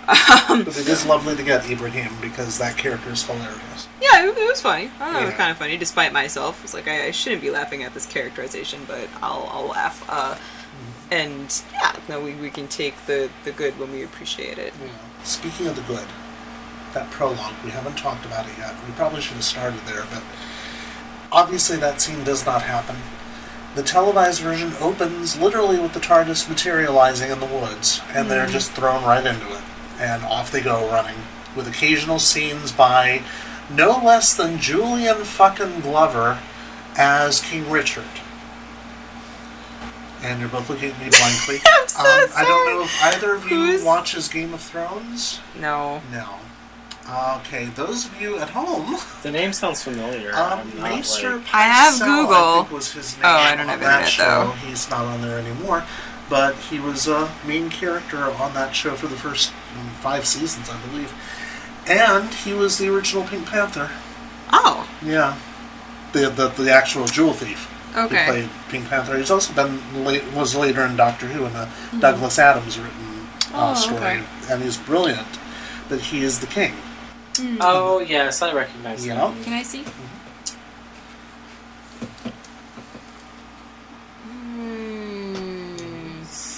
Maybe. Oh, and also he was in. Oh, I'm so close to the mic. Also, he was in Star uh, Wars. Apparently, oh, that's Oh, that's right. He Yeah. was. Fascinating. All I right. forgot all about that. Well, That's right. cool. That's right. And of course, you got him, and his sister's played by, played by Jean Marsh, and um, the actor playing Saladin, and I can't remember his name either, but he's also a very well-known actor. You're Mm-hmm. like, oh my god, you've got the star power for this basic damsel in distress story, Hmm. where the Crusades are in the background. Now, remember, I was talking about my theory about this story. Hmm. I think Whitaker sets it up in the prologue Hmm. in that wonderful prologue where he says, "Well, uh, Ian saying, well, why can't we change history?" And you and you feel like saying, "Well, do you remember when we visited the Aztecs again?" Obviously, you don't. Though Whitaker doesn't because he doesn't mention them. But we can't change the history of Earth, and his explanation for why is kind of odd. Do you remember what that explanation is? It's. I was a little confused by it. It is. I, I didn't kind of buy it, frankly. I don't know. Something about the fact that they're from Earth and therefore they're already in its time and Yes. they can't therefore change the time. Yeah. Um, but I was like, well, okay. That's what Um, comes down to. Okay. Yeah. You can't change your own history. Right, and I think that this is at a time when Whitaker and all the other writers on Doctor Who still thought of him possibly as being from Earth and from the future. That's what the movies do. He's an Earth inventor. Um, it's interesting that he gives us that alternate take, and in this lovely scene where they're just hanging out in the TARDIS, in the control room, they're sitting on the couch, they're playing chess or whatever it is, Martian chess, because Martian it's always chess. Martian chess. Uh, which that was also another like tie-in and like setup to the marriage. The way that. Barbara ends up losing the game is one of her one of her generals or something doesn't end up getting to marry the correct Hmm. player in the game. Okay. There we go. Right. Nice. I just thought ah, so. I didn't even catch that. That's foreshadowing. Yeah, good How catch. many writers have we read so far who have even bothered with short foreshadowing? not very None of them. many. None of them. It's ridiculous. Except for Whitaker in his Dalek book. He doesn't. Um, and then he says the Doctor lists some events that happen, and he mentions the assassination of Hitler, the Titanic going down, Pompeii, and the assassination of Kennedy. Yeah. On screen, three of those events will be explained in Doctor Who's history eventually. Mhm. I'm Which guessing is- the thing that wasn't explained was Kennedy. No. Oh, But there are two reasons for that. One, Doctor Who premiered on November 23rd, 1963. Hmm. Remember when Kennedy was assassinated? Not the month. November 22nd. 1963. Whoa. They had to rerun the first episode the following Saturday because all the news coverage caused people to miss it. Hmm. So Doctor Who and Kennedy have always been inextricably linked that way. Weird. Yeah, it's, it's quite odd. Um, and the books have kind of involved the Doctor in that, but not directly. Hmm. But there's something really astonishing here that Whitaker is willing to tackle the tragedy of the assassination of Kennedy, which happened just two years previously. That would be like a writer, say, in 2003, talking about 9 11 as being a fixed point in time which we can't go back and change even if we had a time machine. And they're like, hmm. whoa, whoa, that's, yeah. I have a feeling it probably wasn't as controversial at the time, but I have a feeling that something like that would have been controversial in hmm. 2003. But he does this, and then he sets up this even handed view of the Crusades, saying, You have two men, never women, sadly, two men who think that they're right. And they're going to war for what they believe is right. And the doctor says, I'd like us to get into a situation where we're in we're in that situation just so we can see whether or not we can change anything. And of course they don't. Hmm. And it's almost as if Whitaker sets up that thesis, and then by the end of it, he says, See? Their story, and you said it earlier, their story has nothing to do with the Crusades. Yeah. If anything, the Crusaders in this story are Ian trying to save Barbara and the Doctor trying to save his companions. Yeah. And that's it. Okay, so you're making the argument that the narrative actually does close because the real question wasn't what was going to happen with these two dudes. It was can we affect a, a time that's outside of our our particular time? Yes, and because. the yeah. answer was no. Yeah, and I believe that because if you look at the very end of the book, Whitaker moves a key speech to the end of the book. Um, when the Doctor and Vicky are talking about Richard's inability to take Jerusalem, and they're talking about this is what's going to happen to him, etc., etc., Yeah. that closes the book, and it's a lovely closing. The Doctor gives that speech at the end of episode two, if I recall correctly, or episode three. I think it's episode three. It doesn't happen at the end of the story, and it's kind of mm-hmm. rushed. They're trying to leave Jaffa or wherever they're they're at, and and Vicky says, "Oh, but we never he never ends up getting Jerusalem, does he?" And the Doctor says, "No," and that's a question that history is going to resolve for us, my child. Let's get going because our own asses are in danger. Hmm. But here it's reflective at the end, and it's almost like Whitaker is closing the circle and saying, See, we went into history, history went on on its own course. We got into our own mess.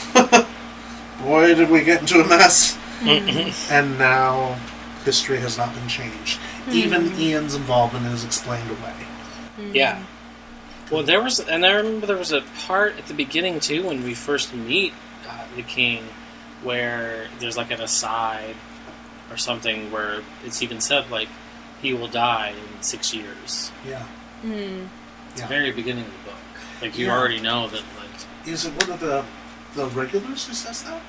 no, I think it, it's it's used as like it's not a it's not a someone a character saying it. It's It's, not a character saying. it. No. Oh, it's the actual the writer. Oh, yes, that's right. It's the writer saying You're it. absolutely I can't right. remember what page it's on. Let me see if I can find it. Um, It's Whitaker doing that sort of foreshadowing, knowing that um, his audience is going to know the history, which I Can't recall find being a problem when we read uh, Reign of Terror because the audience knew more French history than we did.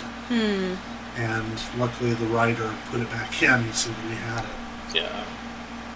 I don't remember where it's at, but it's there. It, it's mentioned, like, kind of that he will die soon anyway. Yeah. Yeah, exactly. And that it mentions, like, he never makes his way back to England, even though he, on, he only lived there for 18 months or something like that while he ruled. The rest of his time spent as king was spent on the Crusades. Right. Um, Yeah, exactly. And Whitaker, it's little touches like that. Yeah. We don't get those, except, well, we got them with Ian Marter to some degree, not to the same degree.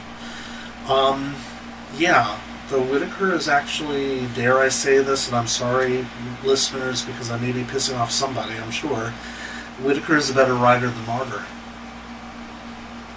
Much more, yeah, I'm seeing General, I'm seeing Dalton nodding anyway, and I Jimmy don't doesn't know. know, Marter's she has no work. Yeah. basis to compare it to, Eventually, you but- might. You may. Maybe in about five years' time, you might, if you're still with us. If I'm still around by that point, because this is a long ass project we've taken up, Scheherazadian as it may be.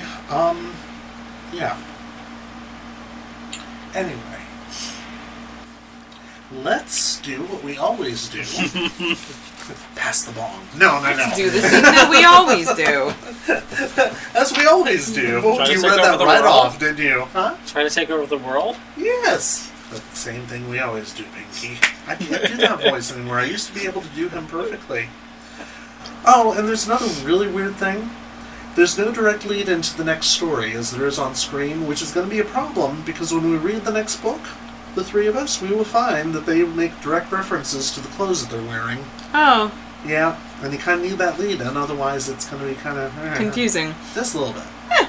So, as we always do, let's go to Goodreads.com for online reviews of the book written by other readers and follow up with our own ratings. By the way, if you're listening to this podcast and you want to have your review featured when we get to an upcoming book, simply read the book, write a review on Goodreads, and then write a comment somewhere so that we have a chance to see it before discussing the books ourselves. And we will still read your review out loud. You won't get a free book out of it anymore.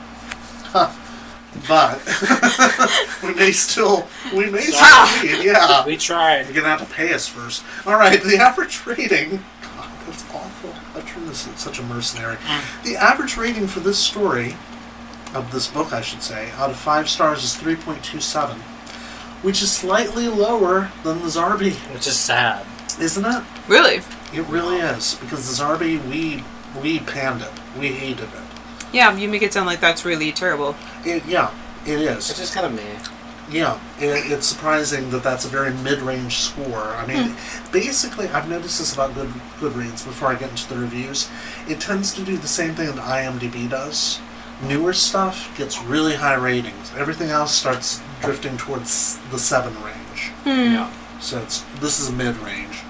Michael, whom we've heard from before, gave it four stars, saying, "In the early development of the world's longest-running sci-fi TV series, the producers set out to educate as well as entertain. So every so often, the monsters and alien planets made way for a purely Terran historic story that usually involved the Doctor and crew getting separated from the TARDIS early on, followed by a tricky entanglement in established history." The BBC excelled at this sort of thing. Unfortunately, most kids prefer the weird worlds, ray guns, and Daleks to Marco Polo, the Aztecs, and massacres Hu- Huguenots. We'll be getting that later, by the way. Mm. Lots of dead Huguenots. What? What are knots? Huguenots. Hu- Huguenots. Hu- Huguenot. Huguenot. They're French. The French Catholics. They're called Huguenots. Huguenot. Or were they Protestant? Oh, I don't know. I can't remember. Who, but who they're remembers? They're all dead anyway. But we'll get there. Oh, okay. As We'll opposed to Huguenots. Schooling was for weekdays. Saturdays were for dreaming. I'll admit I didn't see the original broadcast of The Crusade, but I did have problems as an eight or nine year old with Do- David Whitaker's novelization of his own script. I made several attempts to start this one before abandoning it, but eventually I persevered. Me too. Got into it and indeed enjoyed it. Perhaps it was the weighty prologue that balked me. I don't know. Most likely, it it is that it was just slightly ahead of my years. Even today, the long conversation the doctor has trying to get to grips with the immutability of time is still pretty hard going, and not a little confusing with its rock climbing analogies accompanied by Clive of India, Rasputin, Kennedy, Lincoln. Lincoln was in there, yeah. Hitler and Napoleon. I'm still confused how it all ties in with uh, how certain Earth history can't be changed due to what is right and wrong, and how it all ties with wondering what would happen in the situation where two historic figures opposed each other both for their own right reasons. Yeah, I get that. Andrew also gives it four, and he says, to be really honest, it's a story about Ian and Barbara. The Doctor and Vicky appear at the start and at the end. We didn't even talk about Vicky. Again. And again, there was Well, Page much to boy. what talk is there to say? I There's mean, not much to say. Pretty She's- clothes. She's a page boy. she's an accessory who Yes. complains about her clothes. That's pretty Yeah. much it. Exactly. And Sorry, this is Vicky. like this is like what her fourth book that we've read with her. Fourth, yeah. Yeah, the rescue, the Romans, the Zarbi. Yeah, this is book four. And we still just don't have much characterization. That's going to change next book, but I'm sorry, it changes for the worse. Awesome. Yeah. I mean, was at least say. it's something. So it's nothing like poisoning the well for you ahead of reading. Cool. mean, no problems. Like I said last time, she's just amounting to another Susan at this point. She so. really is. I'm the like- story does suggest Well, they're in love. There's supposed to be some sort of thing about like, oh, the doctor was so sad that it was Susan used to sit there. I'm like, does Yeah. he give a shit? Like, it's just another filler. Some like young woman of indeterminable like age Yeah. or origin. Because they keep referring to them as the girls. So like the girls They are sitting really on the couch, smiling happily, which I'm like, okay, that's like the one bad line in this Oh, book. Because how can you do anything other than smile happily? I mean, because you can smile like maniacally or something. But Yeah. it's one of those things. Well, it's like the British saying, uh, someone has sadly passed away. It's like, I doubt they were happy when they passed away. That's a good one. Yeah, The other one was when the two that. sisters fell tenderly into each other's arms. I don't know how you fall tenderly. like Well, it's you're, if you you're, fall you're into falling. each other's arms, you may actually hurt I- each other. I- yeah, careful. I, I mean maybe lovers can do that, but they're sisters and getting into another whole thing. Um, anyway, I didn't mean to, to derail Goodreads time. That's fine. Um, that's fine. But Andrew basically Adverse. says, and, and I'm sorry, it, it may have sounded like I said the Doctor and Vicky are in love. No, I meant Ian and Barbara. Um, Who? the story does suggest they're in love in a way the TV show never did. Although reading between the lines, the actors clearly thought it ought to go that way. No, they did not. No, they didn't. William Russell's gone on record as saying they were just good friends. Uh, but the subtext was always there. This is definitely one of the better books in the range of novelizations. A shame David Whitaker only wrote a couple. It would have been nice to see more from him. Here's the thing about David Whitaker, and I forgot to mention this. Um, he wrote the Daleks comic strip in the 1960s.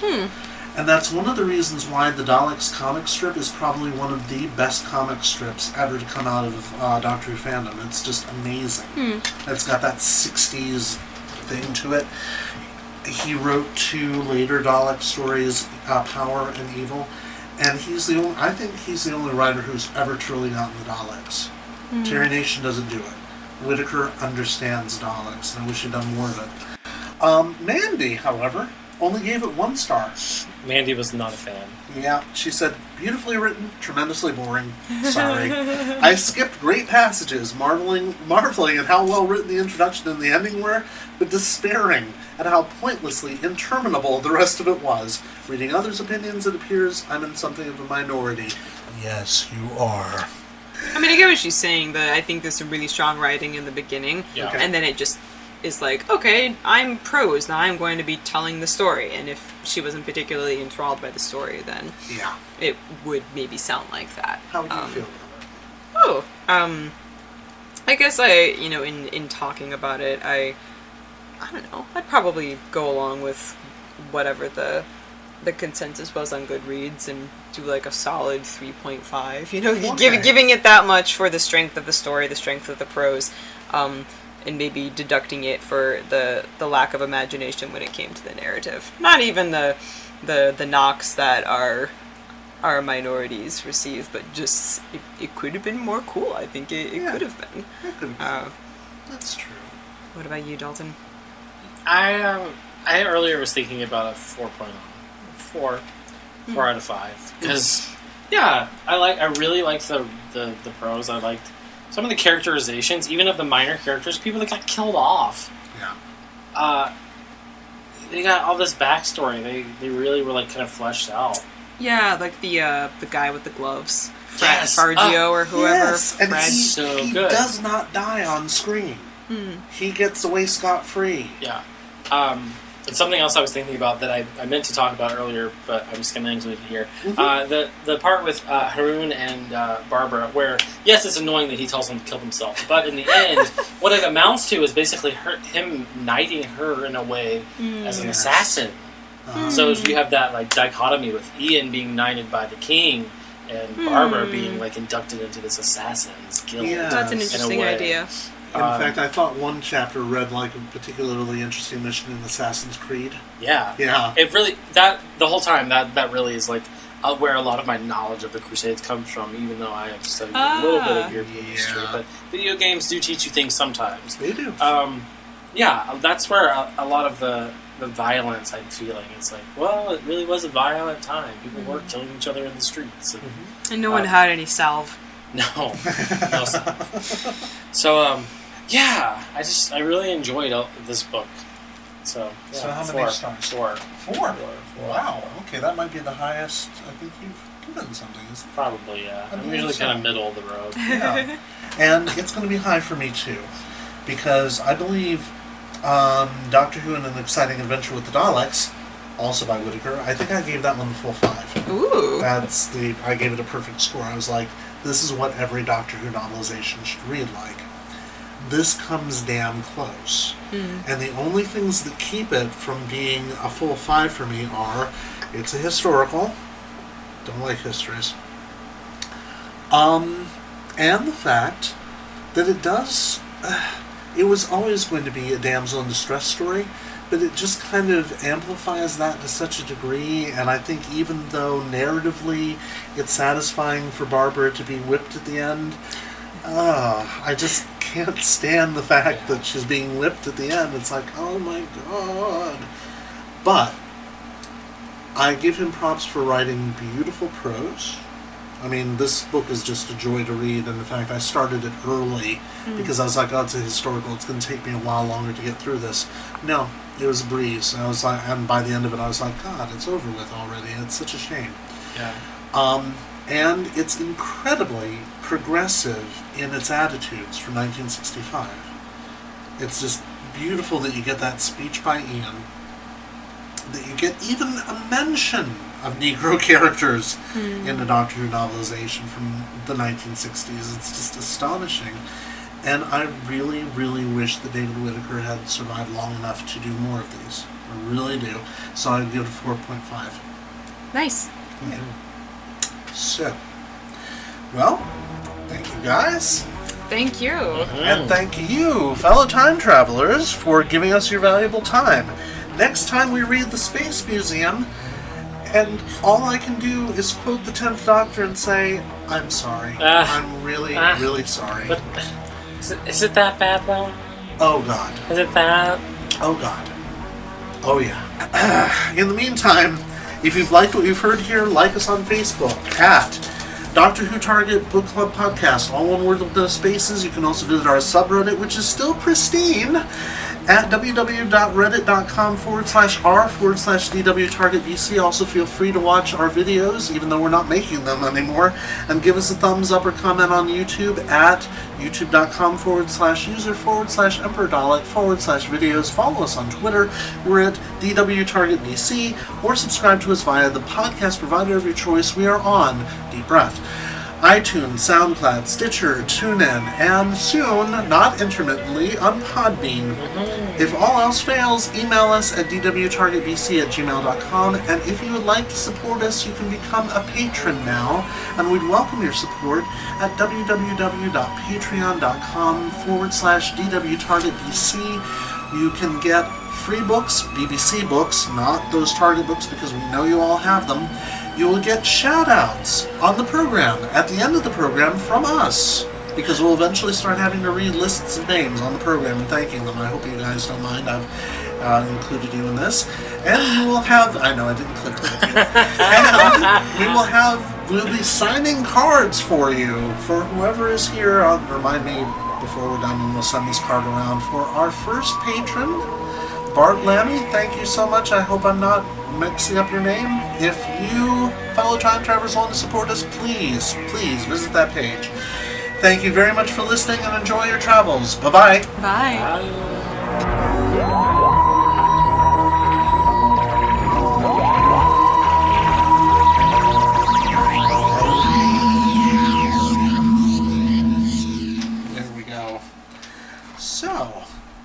To sign the card? Of course. Yes.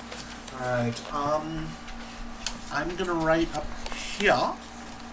Let me put my signature down below.